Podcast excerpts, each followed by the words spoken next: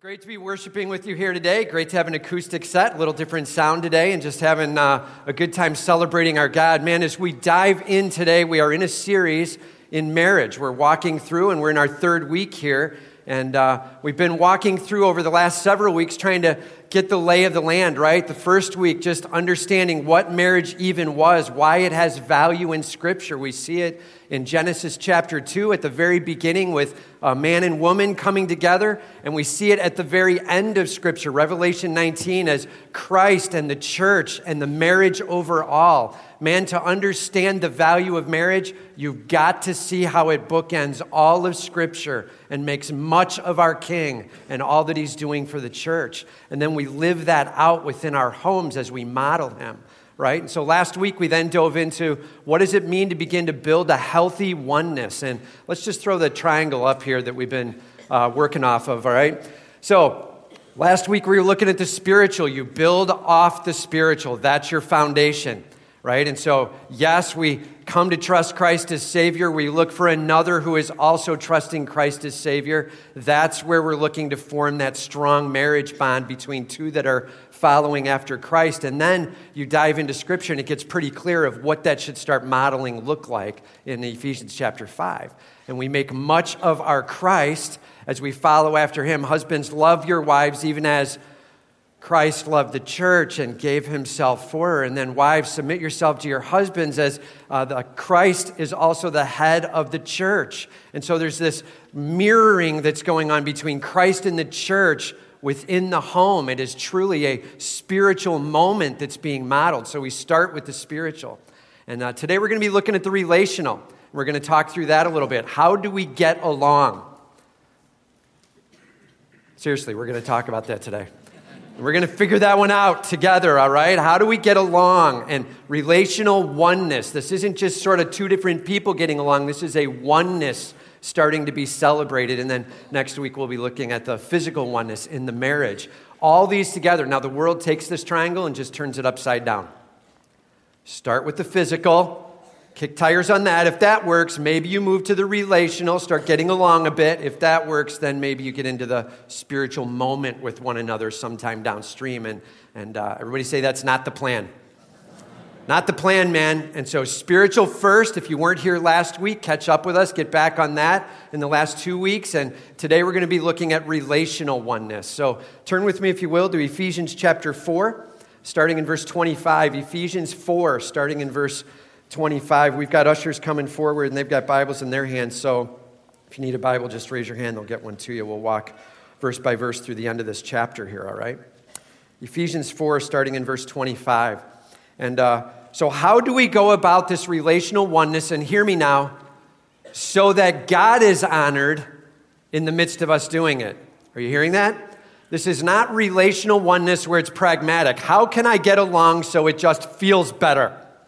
It's not that. It's so much more than that. It's, Lord, how can you be glorified as we begin to get along and relate well? As there's a oneness in our relationship, how do we go after it? So point number one here, be honest and genuine. Be honest and genuine. He starts out, therefore, having put away falsehood, let each one of you speak the truth with his neighbor, for we are members one of another. Therefore, when we see the therefore, we say, it's got a purpose, man. It's a connecting word, and it's connecting us from the prior to the present. So whenever you see the word therefore, ask yourself, what's it there for? What's it connecting me to?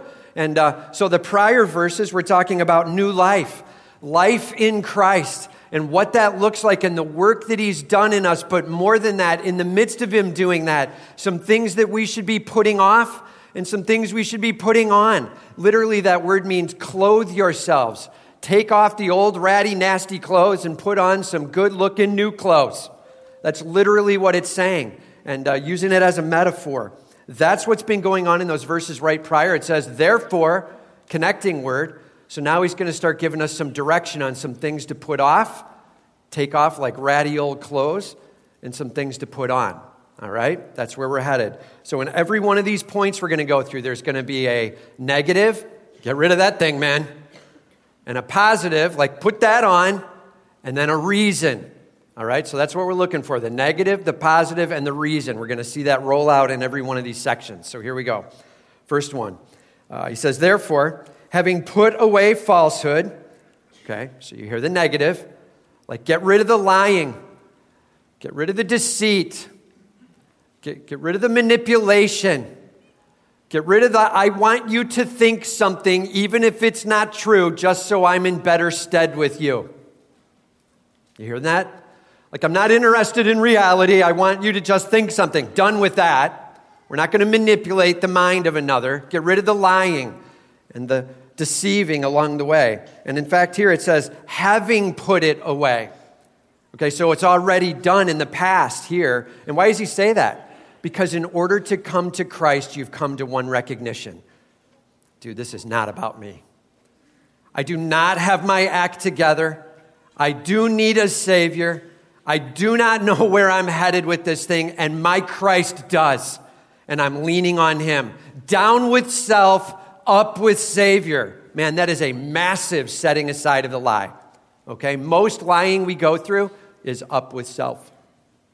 And he's like, come on, you've started with the down with self. Stay with it now, right? Having put away falsehood, that's the negative. Here comes the positive. He says, let each one of you speak the truth with his neighbor. Let each one of you speak the truth with his neighbor. Let's make sure that we are telling what's real, saying what's right.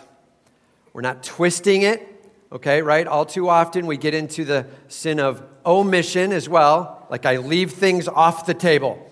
I'm not going to tell them that because then they'll think this. And so I didn't lie. I just didn't tell them what they needed to know, right?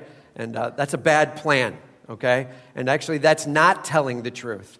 Telling the truth, it's making sure that the whole truth and nothing but the truth are being said. Where have we heard that before? In a court of law. Why is that important? Because you're making decisions that affect lives, and God's like, please make sure you live together like it's that serious. Like massive oneness coming together here, all right? And, uh, Now, I just put this down about speaking the truth. Uh, that means the right words, right words, at the right time. Making sure you've got a timeliness to that, all right? There are times where we can bring up truth, and it can infuriate the other party. And we actually were wrong for bringing it up. So it's not speak the truth always, no matter what, and regardless of what's going on, no matter what, right? And so all of a sudden, you're like, simple example, maybe you're going out for a little walk. You're just going to relax together as a couple. You're going to, right? And then you look at the other party and you're like, you know, the bills are due tomorrow. Have you done anything with those? Okay. That's not a bad, it's truth. And it's good that we work this out together. But seriously, right now, like it's become an unenjoyable walk at the moment, right? And so let's plan things a little bit, be a little wise as to the when of the timing of the share, okay? And maybe it's when you're getting back and however you figure that thing out.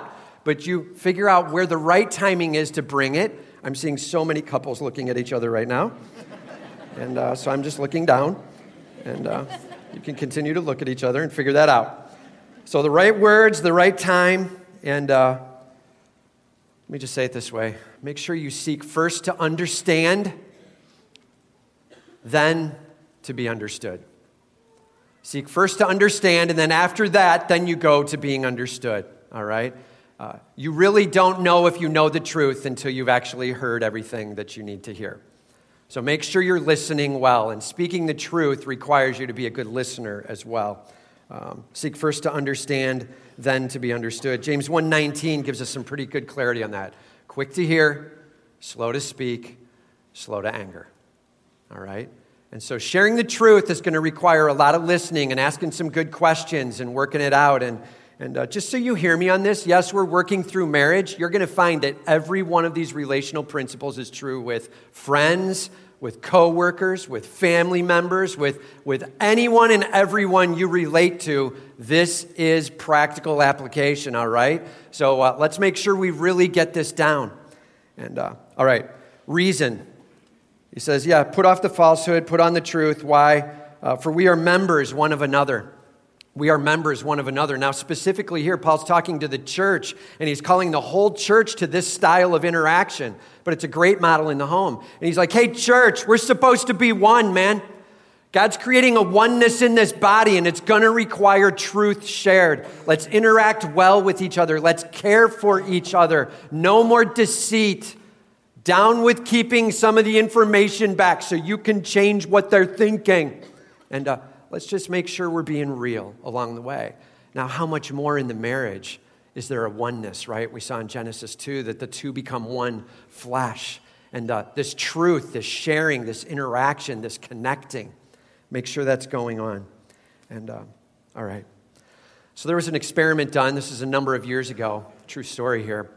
Experiment going on. Guy had uh, massive numbers of seizures taking place on a regular basis. And um, there's just a ton of struggles that were going on with that. He had uh, an extreme form of epilepsy and really was completely not functional because of it. So what they decided to do was go in and try to calm the storm. They went between the two hemispheres of the brain and they separated the connectors between, okay? So that the left hemisphere could not talk to the right hemisphere. It stopped the storm immediately. All the grand mal seizures were done. All the epileptic responses were done. There was some side effects, as you might imagine. There were some side effects. So they ended up trying to test it, and this is what they found. If they put a wall up, right? So that the left eye was seeing one thing and the right eye was seeing another, and there was a wall between. And they put something up in front of the left eye, which ended up being able to be visually seen and responded to, right? And for those of you who understand it, the right, right brain controls the left side. So the right hemisphere is actually seeing this thing through the left eye. The problem is our communication networks are often on the left hemisphere. And so they'd say, tell me what you just saw. I couldn't come up with the word, because something needed to come across to the other side in order for that hemisphere to get engaged in it. And so they could see things and recognize, but they could not communicate what they had just seen. The disconnect caused great problem, and it's this simple. Uh, when there's a lack of communication, that is two, not one. It's that simple. And uh, we just have to be very, very careful in our marriages, in our friendships, within this church. A lack of communication, a lack of being honest and real and working through things, that makes two, not one. That is a massive problem biblically. God is calling us to a oneness. We are modeling the King who is one, and we're modeling what he's doing in the church and in our homes. May God be glorified. So it's time for us to work a little bit on communication, man. And it's time for us to figure out how not to hide things and make self look awesome, when we already know self isn't that awesome, right? And let's just be real about it. Come on, all of us know we need it. Just say, I need a Savior. Need a savior. And say, and everybody knows it. Stop hiding, right? Let's just get real with some things and let's work it out. Okay, so that's the first one. Uh, be honest, be genuine. Second, be patient, keep current. Be patient and keep current. And, uh, He says, be angry and do not sin. Do not let the sun go down on your anger and give no opportunity for the devil. Uh, be angry, do not sin. Do not let the sun go down on your anger, okay? And so the negative side, man, don't sin in your anger. The anger is this kind of, this position taken against something that has emotion attached to it, anger. And there's a frustration with and a disappointment with, but it's more than that. There's a wanting to come against it and anger. And we'll talk a little bit more about anger in just a second, okay? But it says, uh, do not sin in that. Do not sin. Like, don't let it go so far that you lose control. Your emotions are dictating where you're headed now, and you're not watching what you're doing. You're hurting the other party or the situation. Self-control's gone. Tag the other person. That's where I'm at. And uh, let's not get there. Right? And that's why I said be patient. So part of it is some self-control on it, and then also some timing on it, right? It says, uh, do not sin, do not let the sun go down on your anger. And uh, do not let the sun go down on your anger. Now, some of you may have heard this taught as, this is for real, man. Like you have, you know, until the sun goes down. You have till sunset. And uh, that means you have a little longer to fight during the summer. And if you live in Norway, then things are really cool. You can fight for like six months straight because sun doesn't set there for so long. And yeah, see, that's not what this means, right? And this is more like a, let me just be c- clear here. Keep a short record. Get it resolved fast, okay? That's what's being said here. And let's be very careful with it. And uh, make sure as quickly as possible. I'm just telling you, my wife and I, we had decided we will take this as literally as we can. And uh, so we're going to get it resolved when we have an issue with each other. In our first couple of years of marriage, we're like, when we have an issue, we're going to get this thing fixed now, tonight, before we go to bed. And so that became the let's go to bed at four a.m. plan. Because the more exhausted you are, the more stupid you are in the things you say to one another, right? And there's all of a sudden this lack of care at two in the morning as we're resolving a problem, and we're not resolving anything. We're throwing kerosene on the thing, right? And so be careful, be wise to that. I'm not saying that fixing it that day is a bad plan. That's a great plan if you've got the energy, the time, and it makes sense. Get after that, okay? Be really wise to as fast as you can resolving it. But if this is a moment where you are exhausted, wiped out, and it doesn't look like it's going to go well, have that conversation. But it goes like this. What would you think about managing this tomorrow together and setting a time to do that? Are you good with that? And both parties have to be able to say, no, I can live with this without it tearing me apart, right? And if one party's like, I'm sorry, it just has to be resolved now, I'm freaking out, I can't handle what just went down, then you're on for right then. You're going to handle this in that moment. And don't just push them off like, well, you should be like me. I'm so godly. I can wait for a day. And so I'm just going to judge you in that way now too. And uh, I'm going to go to bed and be good with my Lord. And uh, good luck with you and your temper. And uh, that's not what we're supposed to do. All right. And uh, like, let's spend a little time together and work this thing out and let's figure it out. And if we need to go that day, then we go that day. And if we need to wait for the next day or we can, then we do that. And uh, it was amazing how much release came into our home when we adjusted to allowing it to go to being able to talk about it the next day. That was like two years ago, three years ago, right?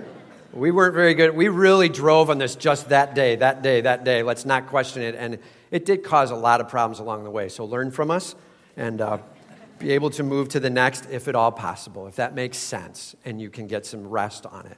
Now, if you've got the open time, do it. Go after it. Have I beat that dog well enough? That's, we're done. All right. So, now, it says, uh, do not let the sun go down on your anger. Let's talk about this word anger for a minute, all right? It says, be angry. That's the positive side. It actually says do that. Be angry, don't sin. So there is a place and a time for us to possibly have it. Now, let's be very careful. I want you to understand there are two different Greek words for the word anger that we use uh, in our English, all right? And so the one is a word that basically means sort of a long-standing emotional uh, upsettedness against, like not good with something. It's sort of a holy upsettedness. This would be the word you would see attached to like holy indignation, all right? This righteous indignation. I stand against that which stands against God. And you've sort of got this position against. It has a long-standing nature to it built in, all right? And uh, here's the irony of it. He uses that word and then says, watch it, don't let the sun go down on that. Are you hearing it? He's like, be very careful with how long-standing the long-standing is, or it's going to eat you up, all right? And he talks a little bit about that in just a sec.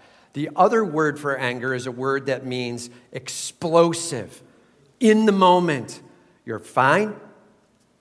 And then you cap off. Then you're fine again. Fit of rage. Absolutely no control. That one's just always wrong. All right? And so down with the fit of rage. Never that. Uh, carefully managing the I stand against something that stands against God. And let's not forget that we get answers like James one twenty, right? The anger of man, that sort of long-standing position against that we execute out. The anger of man does not work the righteousness of God. Man, the longer you nursemaid anger, the quicker you move into bitterness. You hearing me on that? The longer you nursemaid anger, the quicker you move into bitterness. And we'll talk about bitterness at the end of today. The longer you nursemaid anger, the quicker you move into bitterness. Be careful. That is not something you get to play with and hold on to with no penalty. Be careful. All right? Okay. Be angry and do not sin. Uh, let not the sun go down on your wrath. And then he says here why we should not do that. And give no opportunity to the devil. Do not give a foothold or an opportunity. Hey, man, Satan is real. And he does know how to play you. He does. And uh, he's been around for a long time, and he's done a lot of studying of humanity, and he's fully aware of your weakness. And if he can get you to constantly brew and stew against something, he knows that over time he can move you to bitterness, and he can separate a relationship, maybe within the church, maybe within your home. But he's going to take the oneness God's trying to work, and he's going to rift it and separate. And he's going to make that separation gnaw at you. And it's going to cost you in the long run. He said, I'm just telling you that burning will give Satan a sensational option to step in and play you. Watch out. Resolve it quickly and get her done. Okay? Clear enough? Clear enough? Yes. All right. This is such an easy one to manage. And if we don't, it costs us massively. So let's be careful with it. Uh, burning anger. I'm just going to give you one illustration just to manage this. Uh, you're like, hey, uh, want to have a, a fire tonight in the house? I mean, it's like, you know, what, forty degrees outside? Like, hey, why don't we light a fire tonight? And uh, and so your kid comes in and takes some wood and some kindling, sets it in the middle of the living room floor and starts lighting the kindling up. You're like, what are you doing? And you're like, lighting a fire in the house. You're like, we have places for that. We call them fireplaces, right? Put the fire in there. Like very specific locations for fire, very specific ex- execution of it. On the stove, on a little spot, and only for so long, right? We manage fire in the home in a very careful way. Manage your anger the same. Right place, right amount, short periods of time, get it done and over. Or that house is coming down, man. You hear me? Okay, enough said. Simple question. How are you doing with anger? How are you doing with managing that in your relationships? Are you fearing the, feeling the bitterness burn? Or are you setting it down well? Be wise on that. Number three, be hardworking. Be hardworking. And uh, so here we go. Let the thief no longer steal, but rather let him labor, uh, doing honest work with his own hands so that he may have something to share with anyone in need. The negative. Let the thief no longer steal. Uh, good relational oneness tip. Don't steal from them. Right? We're like, duh. Like, that's kind of obvious. And, uh, But just so we're clear, how often do we do that? Where we're in this po- mode where we're like, man, I really want some of that. And so we just take a little more for self and we leave a little less for them, and we're just not quite sharing. And in fact, what we're doing is stealing a little bit along the way. And uh, or maybe they've come up with a great idea at work, and uh, and you're like, that's a wonderful idea. And so you go into the next room and you share the idea like it's your idea. And you're stealing credit along the way as you share and pontificate your unbelievable wisdom, which really was just gleaned by sitting with the smart guy next to you and now sharing what he said and never giving him credit. And uh, man, giving credit for what you think and where you've heard it from is really a good plan. And uh, working within your home, and you know, you're talking along with your spouse, and, and they say something like, you know, I'm thinking what we should do is maybe we should work on the bills by Friday or Saturday, right? We'll take this carrying it through from the walk that we were on, and now we've got the bill plan going after, and maybe we can work on it Friday or Saturday. We just let that hang for a little bit, we keep moving, and then we're like, you know what we should do? After we go out Thursday with friends, Friday or Saturday, we should work on those bills. What's the next thing you're going to hear? That's what I said, right? That's how you start creating infighting, is you're beginning to steal away even credit along the way instead of recognizing. And uh, I'm just telling you, you have no idea how many of you are looking at each other while I'm talking. I'm no idea. And uh, as I'm chatting and I'm seeing the little, say it louder. They're missing it right now. And, uh, right? Hey, we're all in this together.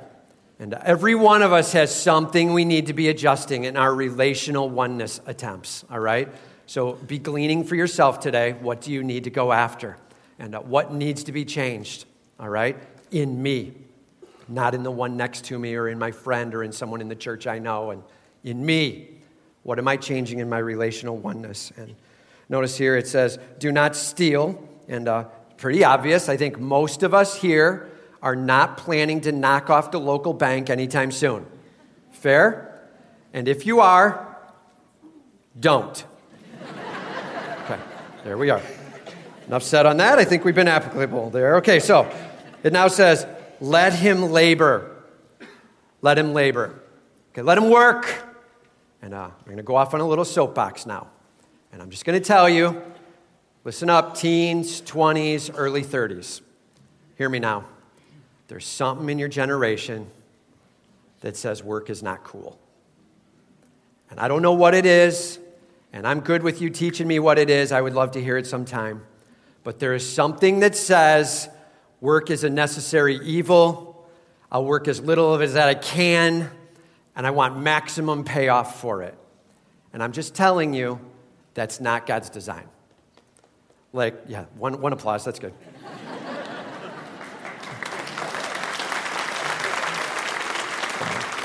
I wasn't asking for applause, but that's all right.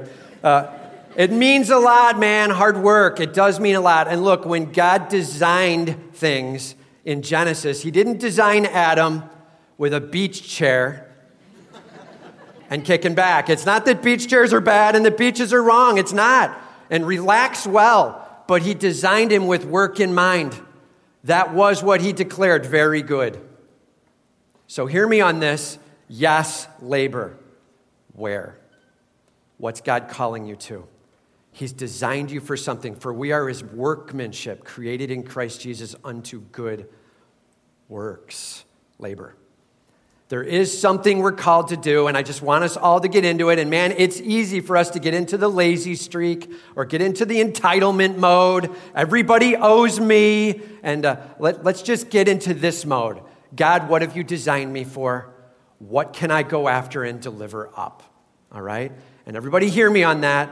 This is a huge one for us to begin to embrace. And why do I say teens, twenties, and thirties? Because your culture is telling you something very opposite. The world is screaming into your ears, slow it down, relax. Everybody should just get the same thing no matter what. It doesn't matter. And just be careful with that whisper, all right? It isn't right. It isn't from God. It isn't biblical, and it certainly isn't honoring what God's doing in you. He has made you an amazing handiwork. Literally, those words in Ephesians two ten say, you are poetry in motion. That's what it's saying. You are an amazing artwork. Put it on display for your God, all right? Let's labor well that God gets shown off. And um, it says, uh, let him labor, uh, doing honest work with his own hands, so that he may have something to share with another. Doing honest work with his own hands. All right, so can you hear it? This isn't just taking somebody else's honest work, but more than that, I'm just going to say this word. I'm going to throw it out here. Um, listen to my whole sentence before you freak out. All right? Management, right, is not just so you don't have to work. Be careful about aspiring to be a manager so you can just get others to work and you don't have to work. If that's your game plan, you're missing it. Management should be hard work. In many ways, harder work, as you have to communicate vision and shape thought and keep people in play. And management is not the secret to the low work plan, okay? So this piece here is saying, make sure you're ready to work hard. And if you're managing, then you're working hard at managing. And be careful with all of that. May God be glorified in what you've been called to do. All right? From top-down positions, what's God calling you to do? Enough said on that. It says, so that we may have something to share with someone in need. Purpose statement. So the negative, no stealing. The positive, work hard. Why? so that we can have something to share with the needs around us. Like our God who shares with us, may we share with those around us, all right? And so who's God revealing to you that's in need? And how might you be able to come alongside? Maybe it's with time. Maybe it's with more, with possessions or with money. Maybe it's something you can come alongside of your God with and make an impact with them. And uh, what is he saying for you to come alongside with and help with, and to whom? And make sure you're willing to work hard for that to happen. I'm just telling you the world's view. Hey, I worked hard for that. That should be mine, right? And God's like, just so you know, here's the plan. I worked hard for that. God, where would you like that shared out? That's a celebration of your King at work in your life. He's a great giver. May we be great givers, all right? Huge, cheerful generosity. That's our God's heart. He lavishes it on us. Lord, please give me a cheerful, generous heart. May I see needs and run after caring for those needs. That's a huge call. Hard work. All right. So uh, many of us have had varieties of jobs and work. And uh, I actually worked at Arby's uh, when I was growing up in college, and actually just kind of post-college there, just finishing up. I love Arby's. I still go to Arby's when I can. And uh, so that's uh, a little advertisement for you there. You can think about Arby's for lunch today. I worked at Arby's for uh, six days. I worked there for six days. So I took the job. I was in school in the summer. I had to finish up. I was taking some chemistry classes, and so I had a summer chemistry all morning, and I took the job as a part-timer working afternoons and evenings, and uh, it was all great. And then the guy was like, hey, things are going well. I want to move you to a different store, and then you can go full-time. And I'm like, well, I I took a part-time job. I, I have chemistry all summer. I can't do that. And he's like, you can't go full-time? And I'm like, uh-uh. And he's like, then I don't know if I have a job for you. So I got fired from Arby's. There you go. And uh, I don't know how that happened. I was super clear on what was being given, and he was clear about him asking for part-time, but in the end, he wanted full-time, and so I ended up getting laid off. I will tell you, we had some fun around Arby's in the six days I was there.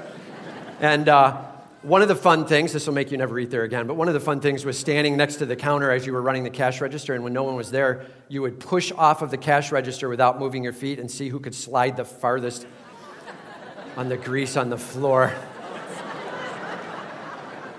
It's awesome. And uh, yeah, it's gross, isn't it? And uh, but anyway, good food though. Good food, seriously.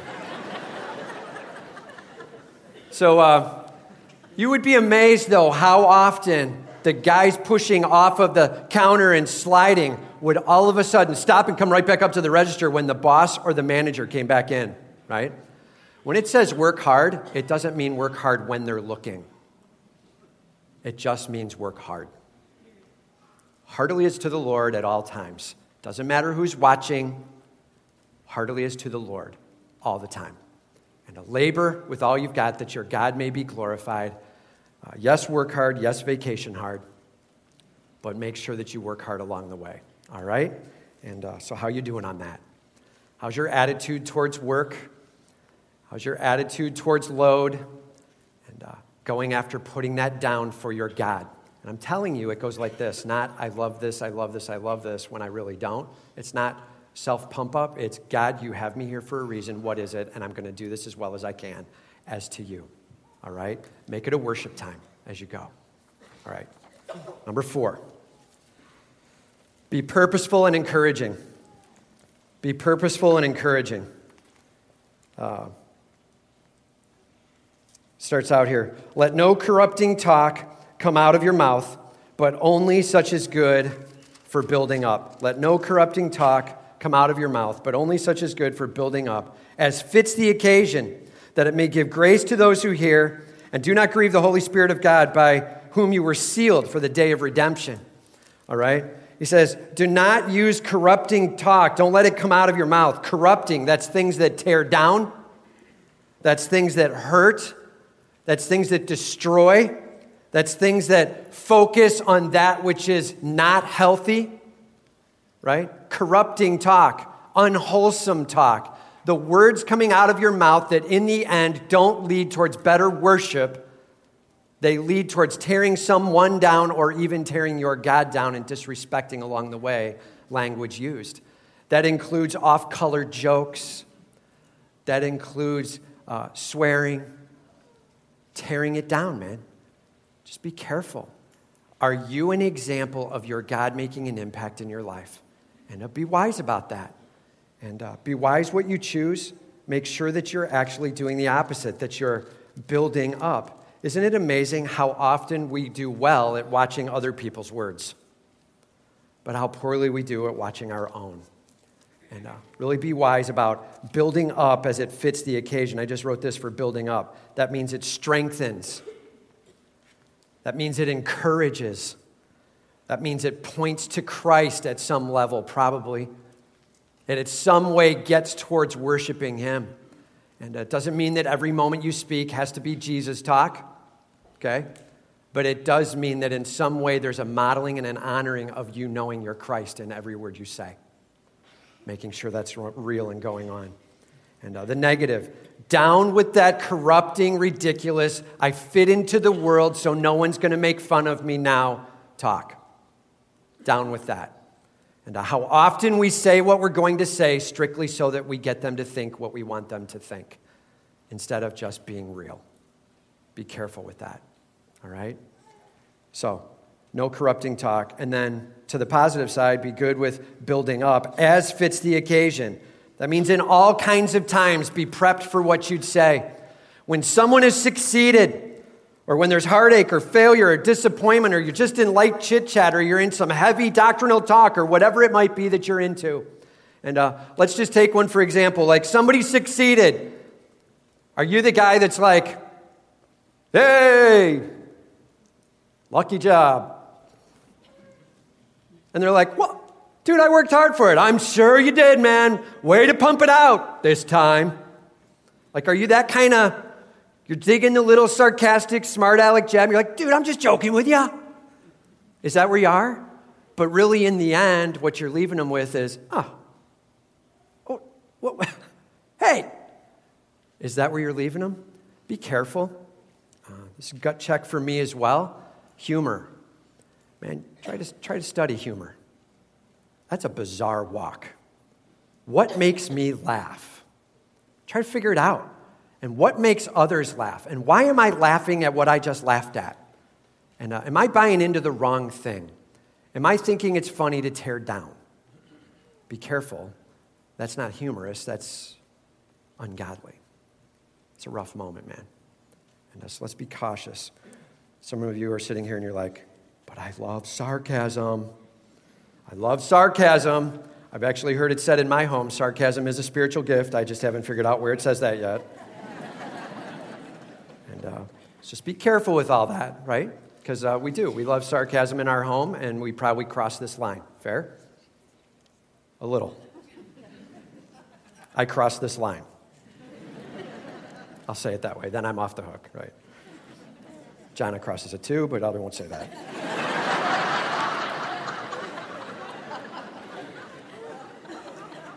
You're with me. All right. Where are we? I'm totally lost. All right, as fits the occasion. And uh, so, yeah, successes and heartaches and failures and disappointments and light talk. And, man, just be at, ready to give the right word in the right time, man. What do they need?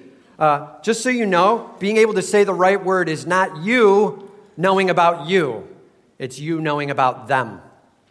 You have to know what's going on in their life, and you have to know what they're going through to be able to be timely in helping build them up. You have to be a good student of what's going on in their life. You love them. That's how this is going to work out. And if you're just giving it a shot, you're going to find you're shooting a lot of words with not a lot of help in it, okay? And so uh, be careful with that. It says here, um, do not grieve, oh, so that you may give grace to the hearer. And uh, why that? Because God's giving grace to you. Each and every moment of each and every day, grace poured out on you by your Lord and Savior. We don't deserve it. That's what grace means, right? Not deserved, and yet God pours it out. Undeserved gift. He's saying you could be that for someone else with your words. Undeserved gift. And then he goes one step further. And do not grieve the Holy Spirit of God, by whom you were sealed for the day of redemption. Do not grieve the Holy Spirit, by whom you were sealed. Everybody say, I didn't deserve it. Grace. And he seals us. What's that mean? It guarantees. Man, this verse, amongst a couple of others, just lock up eternal security. I'm telling you, it's a letter written that says, I love you, your heart is changed, you are saved. Stick it in, close it down, put the wax on it, hammer it with the seal that says Holy Spirit, and release that thing, sealed, guaranteed by the sealer. The Holy Spirit guaranteeing salvation, that the redemption we are promised will happen. Eternal security, absolute assurance, my God giving me what I do not deserve. Now time for me to share that with some others. And how often do we turn around after receiving that and we're like, all right, now whoever deserves it, I'll give a little good to. And we start looking for those who've earned it. Instead of, Lord, may I just lavish out like you lavished on me. Let's be wise and loving in that, all right? Share well. Okay, um, so I was out on the beach a couple years ago, a number of years ago, and there was this dad and two kids, and they were building a sand castle. It was kind of rough sand. It wasn't the awesome sand you can build with, but they were building, and so they'd run down into the water, and they'd grab some sand out of the water with cups and bring it back because it's all wet, and they'd pour it on, and they were building up this castle. I mean, they were spending hours. I went away for a break and came back, and they were still building it up, and they had gotten it up decent. It was looking pretty cool. I mean, it was a little wobbly, younger kids, but they were having fun. And then this kid was coming across, running, looking for a Frisbee in the air. And as he's reaching up, just watching the Frisbee, poof, hits the thing, and just sand goes flying everywhere. Catches the Frisbee, he's like, oh, dude, sorry. And then he goes on and throws the Frisbee. And the kids are devastated. And the dad and mom are looking at each other like, that's it? That's all you've got for me? With all I've done today? And, right? How often is that us with other people? Man, it is hard working through our life and working with our God and building things up that God might be glorified. And in one indiscreet moment where we aren't really watching, we run right through them and train wreck them with a bad word or a bad thought and wreck them where they stand. And we're like, oh, sorry, dude. And we move on. And we leave them to pick up the pieces. May we not be guilty of corrupting, damaging, not building up talk, but instead keeping your eyes peeled for those around you, loving on them with all you've got, wise to what needs to happen so that they might be cared for. And all of God's people said, I'm telling you, man, that'll build oneness. Oneness in this body, oneness in your home, oneness. It'll be amazing what God does with you and through you as you look out for the people around you, purposeful and encouraging. Simple question, how you doing with that? How are you doing with, Lord, may my eyes not be just on me, but on the people around me. What do they need? Help me care for them wisely. May God be glorified. All right? Last, be kind and forgiving. Be kind and forgiving. So he says here, let all bitterness and wrath and anger and clamor and slander be put away from you along with all malice. Be kind to one another, tenderhearted, forgiving one another as God Um, in Christ forgave you. So let's just break these words down. Uh, putting away the negative, bitterness, that's that deep resentment inside, the I can't let you off the hook feeling. The when you see them, your stomach flips, you're so upset with them, bitterness. All right? Poison you drink to try to hurt them, and it only kills you. Bitterness. And uh, wrath. Now this is that word, remember we talked about the two kinds of anger? This is the explosive fit of rage, this one here. He's like, set that aside, that massive, short-bursting fit of rage, none of that. And then he's also anger, set that one aside. So you can see where his stance is on the be angry and sin not, right? Like, be careful with that fire, that'll burn your house down. And uh, anger, be very cautious with it. And uh, clamor, this is a word that literally means to burst out, screaming, yelling. Can't control my volume because of what's going on inside, all right? That's what it means. And uh, just so you know, if you clam up, you eventually will blow up. All right? Clam up is not the plan. And uh, we say it a lot in biblical counseling, but the absence of conflict is not peace. That is just quiet. Okay? Peace is actually getting it resolved. And uh, if you clam up, it will eventually blow up, and clamor does come out. So now we're right back to speak the truth. Be honest and be genuine. Get that worked out. Okay? You will not be able to let it sit and have it work for long. And uh, and then slander. This is where you're saying things that aren't even true about them. You just want them hurt. Right? Slander. And then the last one is malice. I really, I, I'm willing to hurt them physically. I'm going to hurt them. Right? Those are the things we need to be willing to put aside, and, and uh, things that shouldn't be coming out of us. Instead, be kind, the positive. Be kind and tenderhearted. Uh, kind. Give what is needed. That's what kindness means. Recognizing what's needed and giving that. And uh, tenderhearted. You feel what they feel. You hurt with them. Okay? And... Uh, And then the last one here, forgiving one another. Let me just say this. Be very careful. When you start into this game plan of, I'm going to put these things off and I'm going to take these things on, you will find that you have instantly en- entered the muscle it game. I'm going to fake it now. Here we go.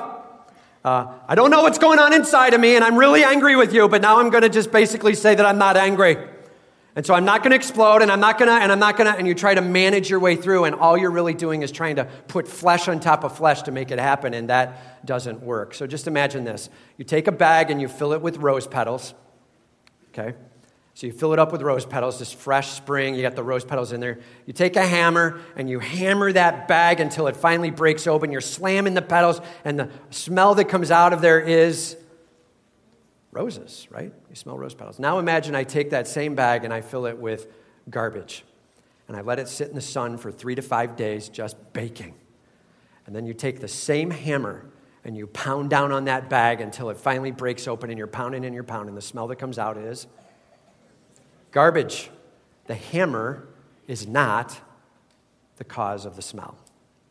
What's inside is the cause of the smell.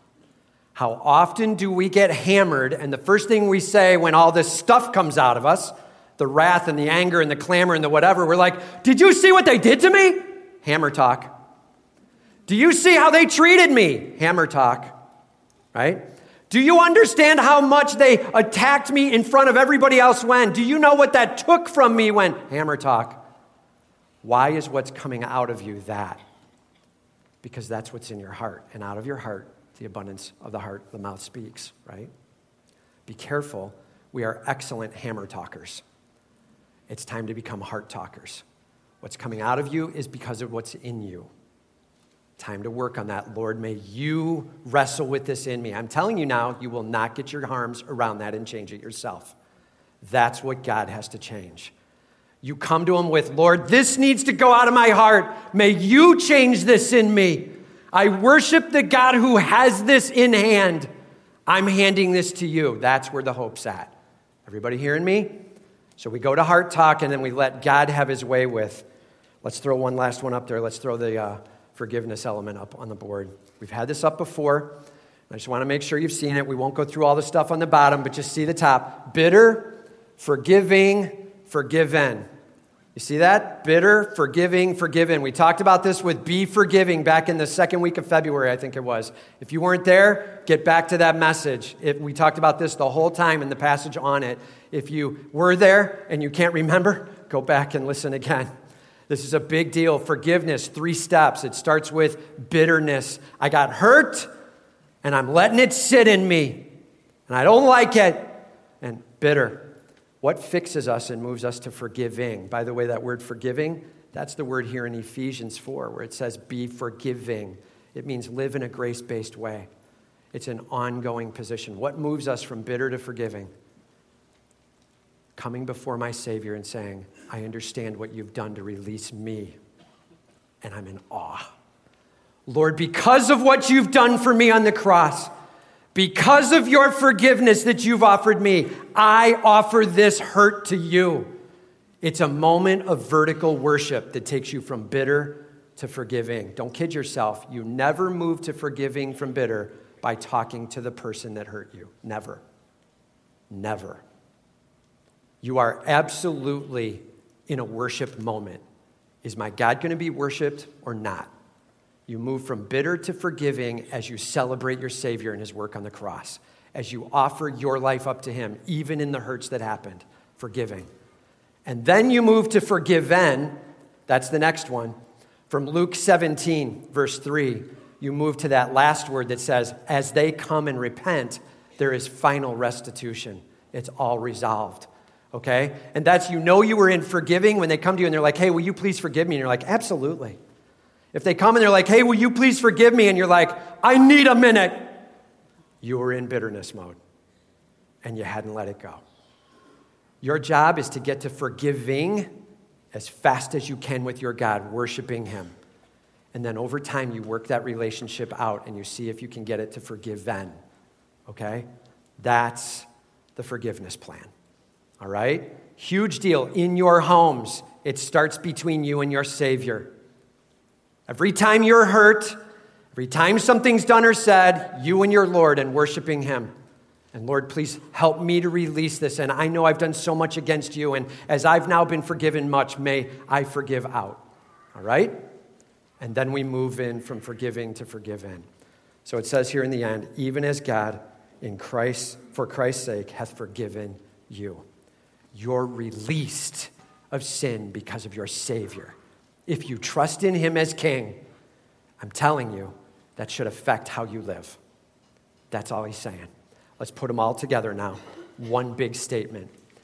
You have an amazing God, and his name is Jesus Christ. He has come in perfection. He has done for us what we do not deserve, and he has poured it on. He is resolving to bring you home. He is loving on you. He is making one of this room, and he is making one in your home. That's your God. He is one, and he's making one. And our job now as we live with one another is to say, Lord, may I relationally care for those around me in a way that honors what you're doing in my life. May you rock my world, and may I now share it outward, saying, I'd love for you to know my Savior. Here's a little taste of him. And all of God's people said, Amen. Relational oneness. Let's pray.